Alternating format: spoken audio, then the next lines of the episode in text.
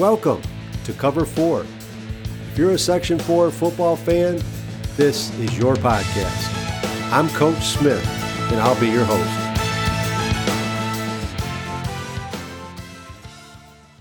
Our guest analyst today is Nate Lahl. He's from WCDO, the sports director located in Sidney, New York. Welcome, Nate.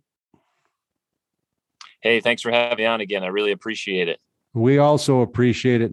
What Nate's going to cover with us today is going to share insight in the Section 4 football season preview, specifically the Eastern teams in Section 4 that he covers. Take it away, Nate. Well, thanks, Coach. Yeah, it's uh, it's an exciting time, and as I've been reaching out and talking with all the various, I think the biggest takeaway uh, that I've gotten is that they're just so happy to be out on the field again many coaches said how happy they were to be playing in the actual fall season and not the spring. Uh, so I think everybody is just, you know, they're excited to go out and play to try to win, but also just very thankful for the opportunity to to be back out on the field. So I'll start with Whitney. And when I talked to them, I talked to one of their assistant coach, Brian James, and he said this has been really tough for them right now because they just made the decision last week to go from 11 man to eight man.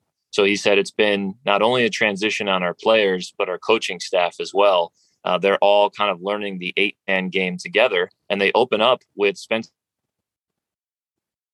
who additionally the last few years been a very good playoff caliber eight man team. Uh, so that's going to be tough for them, but they're enjoying it and, and trying to figure out what the best thing to do is for eight man in a short amount of time. School I'll, I'll talk about is Greene. Uh, Dave Gorton, longtime coach there for the Trojans. This is kind of the theme of all the teams that I cover, whether it man or 11 man. They graduated some really good talent and they're going to be really young. Uh, so again, they're in the eight man game, but they lost Josh Titus. He was their quarterback. He's now playing at Hartwick.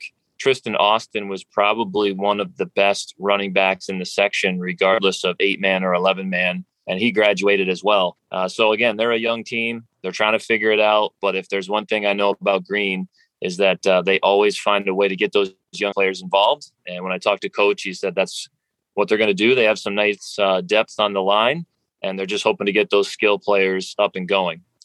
The next team I want to talk about is Unadilla Valley, and they lost two uh, absolute studs as well. Kyler Butts, uh, of course, they didn't have him in the spring because he broke his ankle. Uh, he did rehab, and he's now playing at St. John Fisher.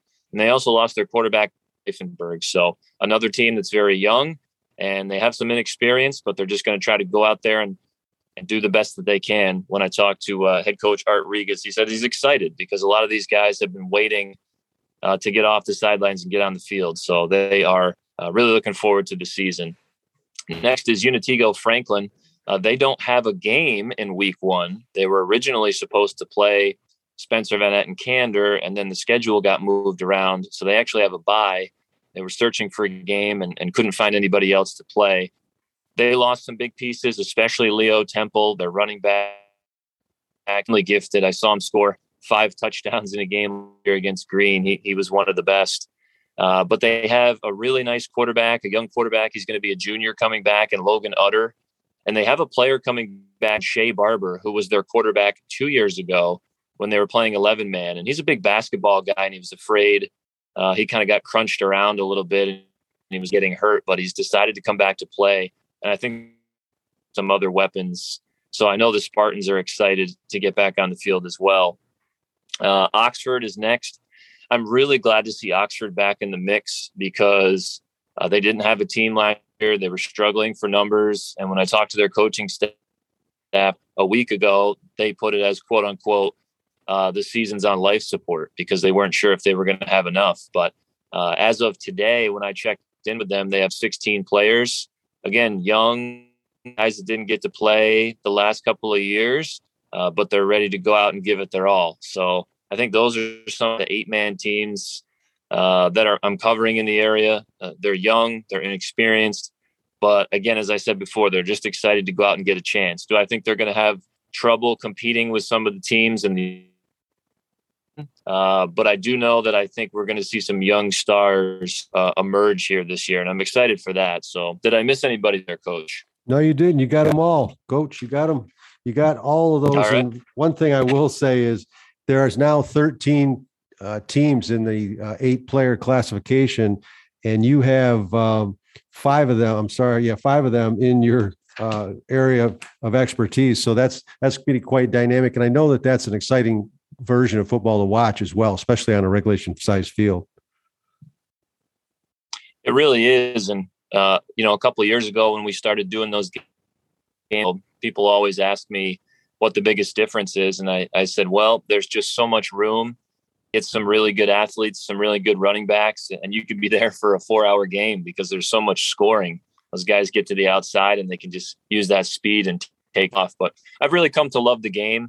I think a lot of the small area really appreciate it because they have roots in eight man football back in the, the 50s and 60s and into the 70s. So I think a lot of fans have enjoyed seeing it come back. And I think we're going to see some more teams possibly go to eight man in the near future because I know some of the local 11 man teams that I cover are right on the edge. Uh, so I think it's something that is here to stay in our part of the section for sure. Okay. I guess I'll move on to the 11 man teams that I cover, and I'll start with uh, I'll start with Bainbridge Guilford. We're going to be broadcasting their opening game on Friday night, uh, and they're taking on Beaver River from Section Three. So that's kind of a unique matchup. Uh, I went down to one of their practices last week and, and talked to Israel Lormer. He's their their head coach, and he's been a good friend many years. He's been on the radio with me a bunch, uh, uh, football and basketball he's really excited about this BG team. They've struggled the last couple of years, but uh, they have really good numbers. They have really good excitement, and you know you see this sometimes in these small schools. You athletes who either switch sports or haven't gone out for something, and he's got a couple of guys who bought into that and they've joined the football team, and they spent all spring and all summer working on their game. And what I really liked about it was I was at practice and these guys came up to coach after a three hour practice and said, Hey, can we just stick around for a little while after and just run some routes or run routes and, and throw it around? And they stayed for probably an extra half an hour to 45 minutes, just working on those little things. So that was, that was really exciting for me to see and BGs do. So I, I, I really hope that they have a good year uh, with some of these new guys coming in. Next is a town team that we cover, Sidney. Sidney graduated seniors and a lot of talent. When you have a, a quarterback like Peyton Mosier, who was one of the fastest guys in the section, uh, and a running back like Zach Harrington, uh, they were really dynamic. And they had some players on the line too. You look at a guy like uh, uh Ian Fogarty, he's going on to play D2 football uh, uh, at the line at New Haven. you got a lot of pieces to replace. When I talked to Coach Jeff Matthews we got a really good modified program coming. They got 43 players on the modified, which I think is great. He said we're going to struggle this year. We're young. We see in. Guys are just going to have to figure it out, and it doesn't help the team like Tioga. Uh, so I think Sidney is just going to do the best that they can. Coach Matthews has got a couple more years left in the tank here, and I know that he's going to find a way to make these guys uh, competitive. So that's that's kind of a quick look there at Sidney. Uh, next up is Norwich, and our good friend Mike Christie. Uh, just had him on my pad- podcast a couple weeks ago. I know you had a really good episode with him as well. I think Mike is really building something nice at Norwich, and it might not be this year necessarily, but I think down the road, the culture at Norwich is really changing and really, maybe changing is the wrong word, but he's putting in a culture there that I just really like the athletes look up to him. They're doing the off-season work and they're just doing things the right way. And I think that's really going to pay off for them. And you know, they had a nice opening week, uh, week zero win against Sherburne Earlville. And when I talked to him, he said, you know, it's our neighboring community. We were just glad to to get out and play in front of our fans uh, of those two communities. And now, they didn't. you know, they put up 27 points and they only gave up six, and they were off to a nice start. So I would look out for Norwich for. Uh, next, let's go over to to the Walton and I'll start, I will start with the Walton Warriors, a young team, inexperienced on the line. Uh, their coaching staff didn't hold any punches when I talked to them. They said, We're to, you know, we could struggle. And that's different. If you're a Walton football fan, you are used to that crisp, great play, and it all starts on the line for Walton. I do think they'll get together because they practice that so religiously. Uh, but when I saw them in the spring, they were a young team and they did struggle. I think those guys getting those reps in the spring and now through the summer, they'll surprise some people and they have that heart that Walton teams always have. Uh, so you have to look out for Walton, but again, another young team in our area. Next, I'll go to Delhi, and if there's a team that was more ravaged by graduation, I, I don't know who it would be. Uh, when you lose a player like Alex Haight, firmly believe he was probably the best player that I cover uh, ball. He can do it all as a wide receiver. He's at the Deerfield Academy now in New England. Uh, you lose your quarterback, your leader, Luke Brannigan. You lose your running back, Bryce Brocky. Uh, you lose another fantastic receiver in Logan Akins, who had really great track type speed. They were the greatest show on turf in, in my neck of the woods. And uh, all those guys are gone. They do have some great pieces coming back. They have great depth on the line. And what's funny about it is that quarterback, Luke Brannigan, he's now going to Cortland, but he's be coming home on Friday nights and he's going to be up in the booth down days to their new quarterback, Logan Nealis. So I think Luke around will be really good. The Delhi culture has really changed the last couple of years. Phil Newman has done a great, great, great job there. Those kids would run through a brick wall for him. So I think Delhi will still be strong, but maybe not as strong as we saw last year.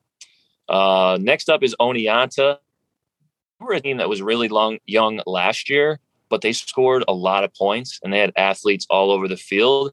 Uh, they had a sophomore quarterback, and they're returning a lot of those guys. They were able to stay in games with Sidney, and they hung around with Delhi for a little while, and they were able to put up points. They didn't get wins, but they were able to put up points. And I'm interested to see how they go for them. I think um, expectations are I don't want to say high, but I think that they're excited everything that they have coming back. Uh, you know, some of the big schools play a tougher schedule, uh, but I think with the way the divisions line up now, Oneonta could could definitely be a bit of a sleeper in my neck of the woods. Uh, I'll go to Windsor next. Always tough when you have to replace a quarterback like Ethan Reed. He's also going to Division Two Haven. He did a lot for that offense. They're very young. Uh, they open up with uh, Mexico uh, this week, a Section Three team. Don't know a lot about Mexico. I, you know, I think both are these Beaver River teams and Mexico teams. These coaching staff said, "Hey, we don't know a lot about them, but they don't know a lot about us." So Windsor was another team that is trying to to fill in the gaps and, and do the best they can. Uh, so we'll hope the best for Coach Hogan over there in the Black Knights. So I'm trying to think that I forget anybody else there, Coach. Uh, Deposit Hancock and Harpursville Afton. Yes. So uh, I was just talking to DH and their coaching staff today, and they are returning more than I thought they were. They have good line depth, and they have all, all skill position guys back. Uh, so they have two or three guys that have been on this team for two or three years now, and I think they could surprise some people. They've struggled the last few years, um, but, but, you know, even in the spring, and, and it's been the same this year. They started a ball practice. They had some COVID issues. They had some guys in quarantine. It's hard to get those reps in uh, when you're not allowed to come to practice and come to the field. But they are on schedule to play their opening game. Their game with Delhi was supposed to be Saturday. It did get moved Monday, the 13th. Um, but they have all those skill guys back. And with my area being so young and inexperienced for a lot of those teams, uh, DH could make some noise. So that's somebody to keep an eye on. The other team to really keep an eye on is is Afton Harpursville. They are returning uh, really good guys in Brady Buttice, um, as well as Luke Merrill, two running backs that just run old school smash mouth football, but they're fast. They will hit you in the mouth, running up the gut, or they can run to the outside and they have that track type speed. Um, they did lose their quarterback to graduation, Brody Alexak. Uh, he's going on to to a college wrestling career, but they again changed the culture in Afton Harpursville Jason Lyon, their coach, has done a really nice job there. If if I was going to say who might be the best team preseason wise in area, I would say Afton Harpursville um, might be towards the top of my list. They have a tough schedule, a tough division, uh, but they have some nice pieces coming back. And if they can play like they did in the spring, I think they'll surprise some people as well. That covers it. And thank yeah. you, Nate, for uh, all your uh, great insight and expertise, specifically as it relates to the team there in the East that you cover. And I'll be sure to put in the show notes uh, your your uh, call letters and how they can uh, listen to you in your games on WCDO there in Sidney, New York. I know I listen to a few games that you do, and you do a great job with that. So it's uh, going to be exciting from my perspective as well. I, I, you know, I'm an old traditionalist. I'm actually a mud, dirt, and grass guy, but everything's going to the turf fields now. But just to get back playing football in the season when it's meant to be played, you know, it's starting to get a little cooler now, a little bit less humid, and you know, it's it's it's time. It's and everybody's been waiting a long time. So again, Nate, thank you for everything and sharing your knowledge. And uh, our guest, I'm sure, will be happy to know that you're going to be on at least once or twice more during the season. So I know that they look forward to that. So thank you very much. Thank you. I'm looking forward to coming back again and uh, keep up the good work. Thank you, Coach. Yep, you're welcome. Take care. If you enjoyed this episode, be sure to subscribe. And remember, tell your friends. Coach Smith says, visit cover4.com and be the next fan up. In football and life, it's not where we line up, it's where we wind up. Thank you for listening to the Cover 4 podcast.